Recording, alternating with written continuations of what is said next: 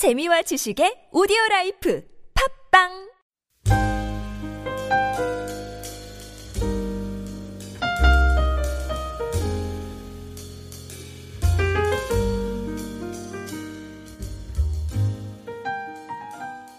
오늘의 말씀은 하나님께서 스가랴에게 보여주시는 다섯 번째 환상을 설명하고 있는 부분입니다. 내용상 크게 우리가 세 부분으로 나눌 수 있습니다. 1절에서부터 3절의 말씀은 스가랴가 본 환상을 묘사하고 있는 부분이고요. 또 4절에서부터 10절까지에 있는 말씀은 환상에서 본 것 중에 그 중에 순금 등대가 가지는 의미가 무엇인지를 설명하고 있는 그런 부분입니다. 그리고 마지막으로 11절에서부터 14절까지의 말씀은 스가랴가 환상에서 본 두 감람나무에 대한 설명을 기록하고 있습니다. 우선 하나님께서 스가랴에게 보여주신 다섯 번째 환상의 내용들을 한번 보시기 바랍니다. 스가랴는 자신이 보고 있는 환상을 이렇게 묘사하고 있습니다. 머릿속으로 이미지를 한번 그려가시면서 2절과 3절을 말씀을 함께 읽어보도록 하겠습니다.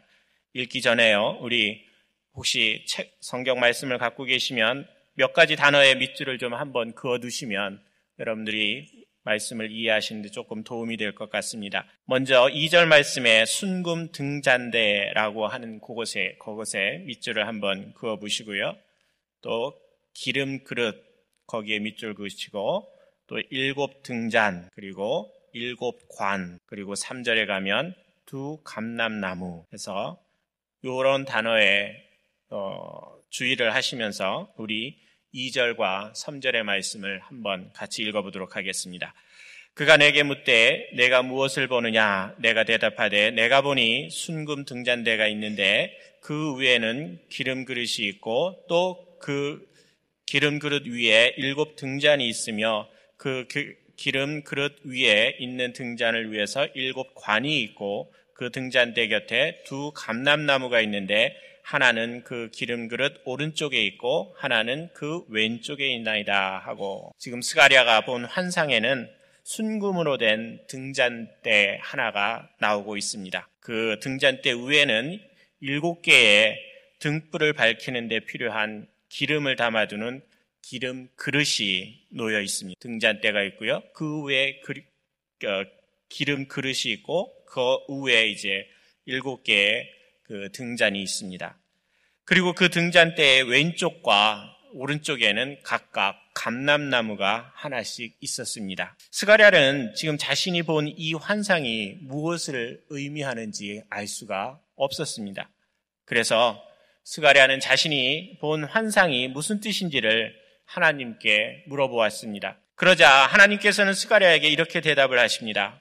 하나님께서 스가랴의 질문에 대답하시는 말씀인 6절 말씀을 함께 읽겠습니다. 6절 말씀 함께 읽어볼게요.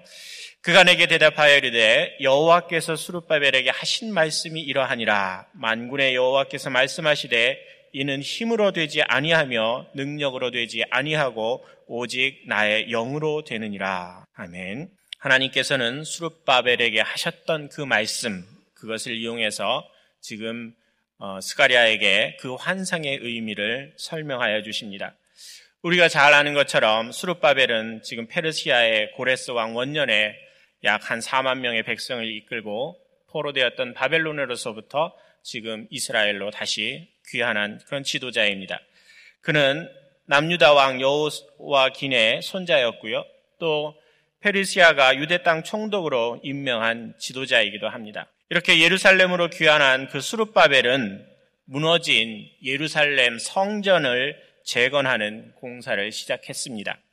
그러나 성전 재건하는 그런 공사는 처음부터 그렇게 쉽게 진행되지 않았습니다.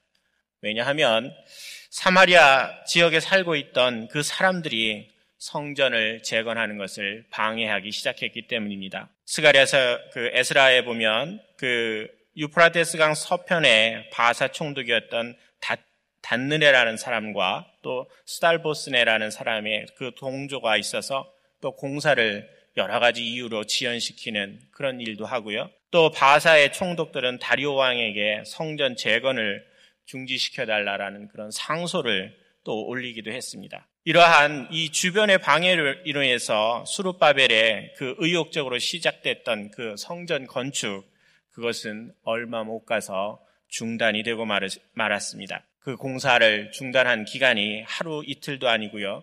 무려 16년이라는 긴 시간 동안 공사가 중단이 되었습니다. 그러자 성전 재건을 꿈꾸며 공사를 이끌었던 수룹바벨은 어떤 상황에 놓였을 것 같습니까? 그는 여러 방해 세력에 치여 영적으로 아마 낙담되었을 것이고요.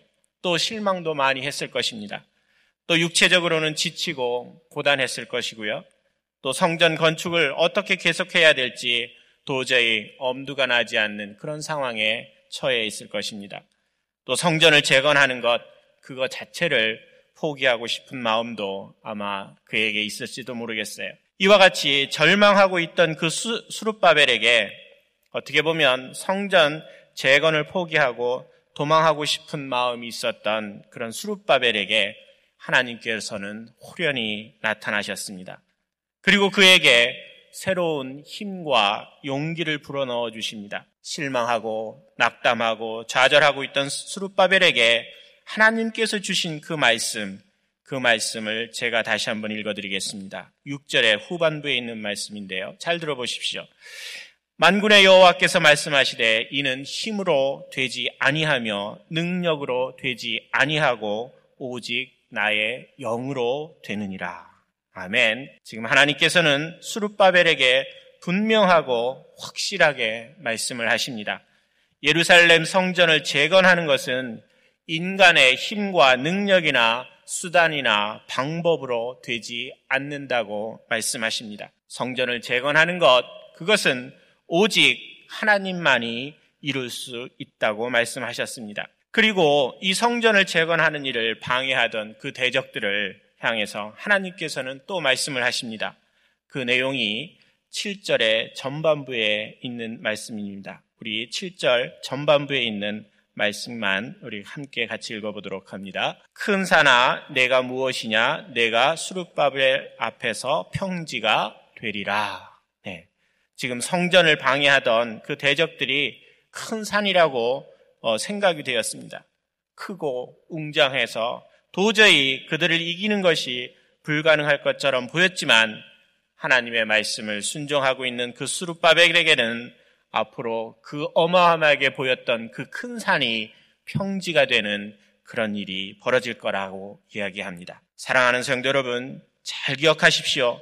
이 얼마나 가슴 벅차고 감동적인 하나님의 말씀입니까? 사람의 능력으로는 도저히 될 수 없다고 포기하고 좌절할 수밖에 없는 일인데 하나님께서 함께 하시니 그 결과가 어떻게 됩니까? 그 큰 산이 순식간에 평지로 변하는 그런 놀라운 일이 이루어지고 있습니다. 이와 같이 하나님께서 일하심이 온 세상에 드러날 때 그것을 지켜보던 사람들이 고백하는 말도 있습니다. 함께 7절 말씀 후반부에 나오는 그 말씀도 나머지 함께 읽습니다. 그가 머릿돌로 시작되는 말씀부터 읽겠습니다. 그가 머릿돌을 내놓을 때에 무리가 외치기를 은총 은총이 그에게 있을지어다 하리라 하셨고 하나님이 큰 산을 평지로 만들어버리는 그런 일들을 지켜보던 무리들은 모두 다 은총이라고 말을 한다고 합니다. 이 모든 일이 이렇게 큰 산이 평지로 벌어지 바뀌는 그런 일이 하나님의 은혜로 주어졌다라는 것을 알게 되는 말씀입니다. 이 모든 일은 하나님께서 이루셨다라는 것을 모든 사람들이 다 고백하는 그런 말씀입니다. 사랑하는 성도 여러분, 잘 생각해 보십시오. 하나님은 지금 왜 이 한상을 통해서 스가랴에게 말씀을 하고 있을까요? 도대체 스가랴에게 하나님께서는 무엇을 말씀하고 싶은 것이었겠습니까? 하나님께서는 왜 스가랴에게 순금 등잔대와 두 감람나무에 대한 환상을 보여주시고 그 이유를 묻는 스가랴에게 수룹바벨에게 하셨던 말씀을 인용하셔서 말씀하고 계셨겠습니까? 하나님께서 스가랴에게 말씀을 하고 싶었던 그 키포인트는 이것입니다. 성전을 재건하는 일은 사람의 손에 있지 않고 전적으로 하나님의 능력 안에서 이루어지는 일, 이것임을 하나님께서는 밝히시고 싶으셨습니다. 성전을 재건하는 것, 무너진 성전을 다시 복구하는 것, 그것은 사람의 손으로 되지 않는다라는 겁니다. 그것은 전적으로 하나님의 손에 달려 있다라는 겁니다. 성전의 주인은 인간이 아니라 하나님이심을 선포하기 위함이십니다. 그리고 이 위대한 일을 하나님께서는 친히 세우신 사람들을 통해서 이루어 가셨습니다. 하나님께서는 무너진 예루살렘 성전을 회복하는 데 있어서 그 당시에 대제사장이었던 요우수아와 또 총독이었던 수룹바벨과 함께 동역을 하셨던 것입니다. 성전을 건축하고 새롭게 재건하고 회복하는 모든 것, 그 주권은 전적으로 하나님께 달려 있지만 하나님께서는 사람들과 동역을 하셨다라는 겁니다. 사랑하는 성도 여러분, 잘 기억하십시오. 우리의 눈으로 볼 수 있는 예루살렘 성전을 재건하는 일도 하나님이 주도권을 가지고 일하셨던 것처럼 우리의 마음의 성전을 다시 일으키는 것도 하나님만이 하실 수 있습니다. 죄와 허물로 죽었던 우리들이 깨끗한 양심을 가지고 다시금 하나님 앞으로 나올 수 있게 된 일, 그것은 우리의 능력이 아니었습니다. 우리의 선한 행위나 우리의 노력으로 되는 것이 아니고 하나님의 전적인 은혜로 된 것입니다. 이런저런 일로 상하고 또 삐뚤어진 우리의 마음을 다시 새롭게 세우는 것도 우리의 노력으로 되지 않습니다. 우리의 마음을 어루만져 주시는 그 은혜의 강물이 우리의 심령에 흘러 넘쳐야만 우리의 심령이 다시금 회복될 수 있습니다. 하나님께서는 우리 안에 하나님의 성전을 회복시키시기를 소원하셨습니다. 그래서 하나님의 아들이 이 땅에 육신을 입고 오셨고요. 또 우리를 위해서 피 흘려 십자가에 죽으셔서 친히 대속의 제물이 되셨습니다. 우리의 영원한 대제장이 되어 주셨습니다.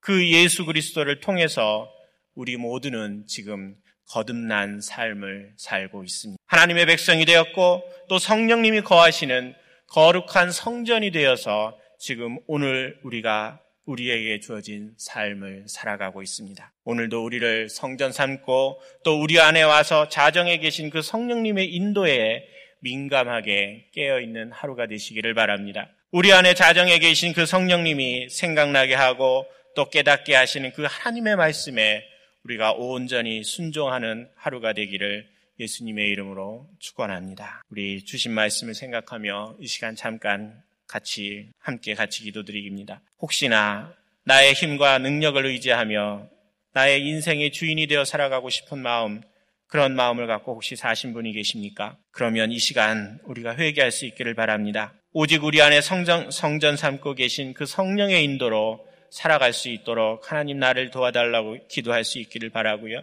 또 우리의 인생의 주권이 우리가 아닌 하나님께 있음을 고백할 수 있기도 바랍니다. 내가 가지고 있는 재능이나 인맥이나 또 실력이나 물질로 우리가 원하는 일을 모두 이룰 수 있을 것이라고 자신만만하고 또 오만한 삶을 살았다면 이 시간 하나님 앞에 회개할 수 있기를 바랍니다.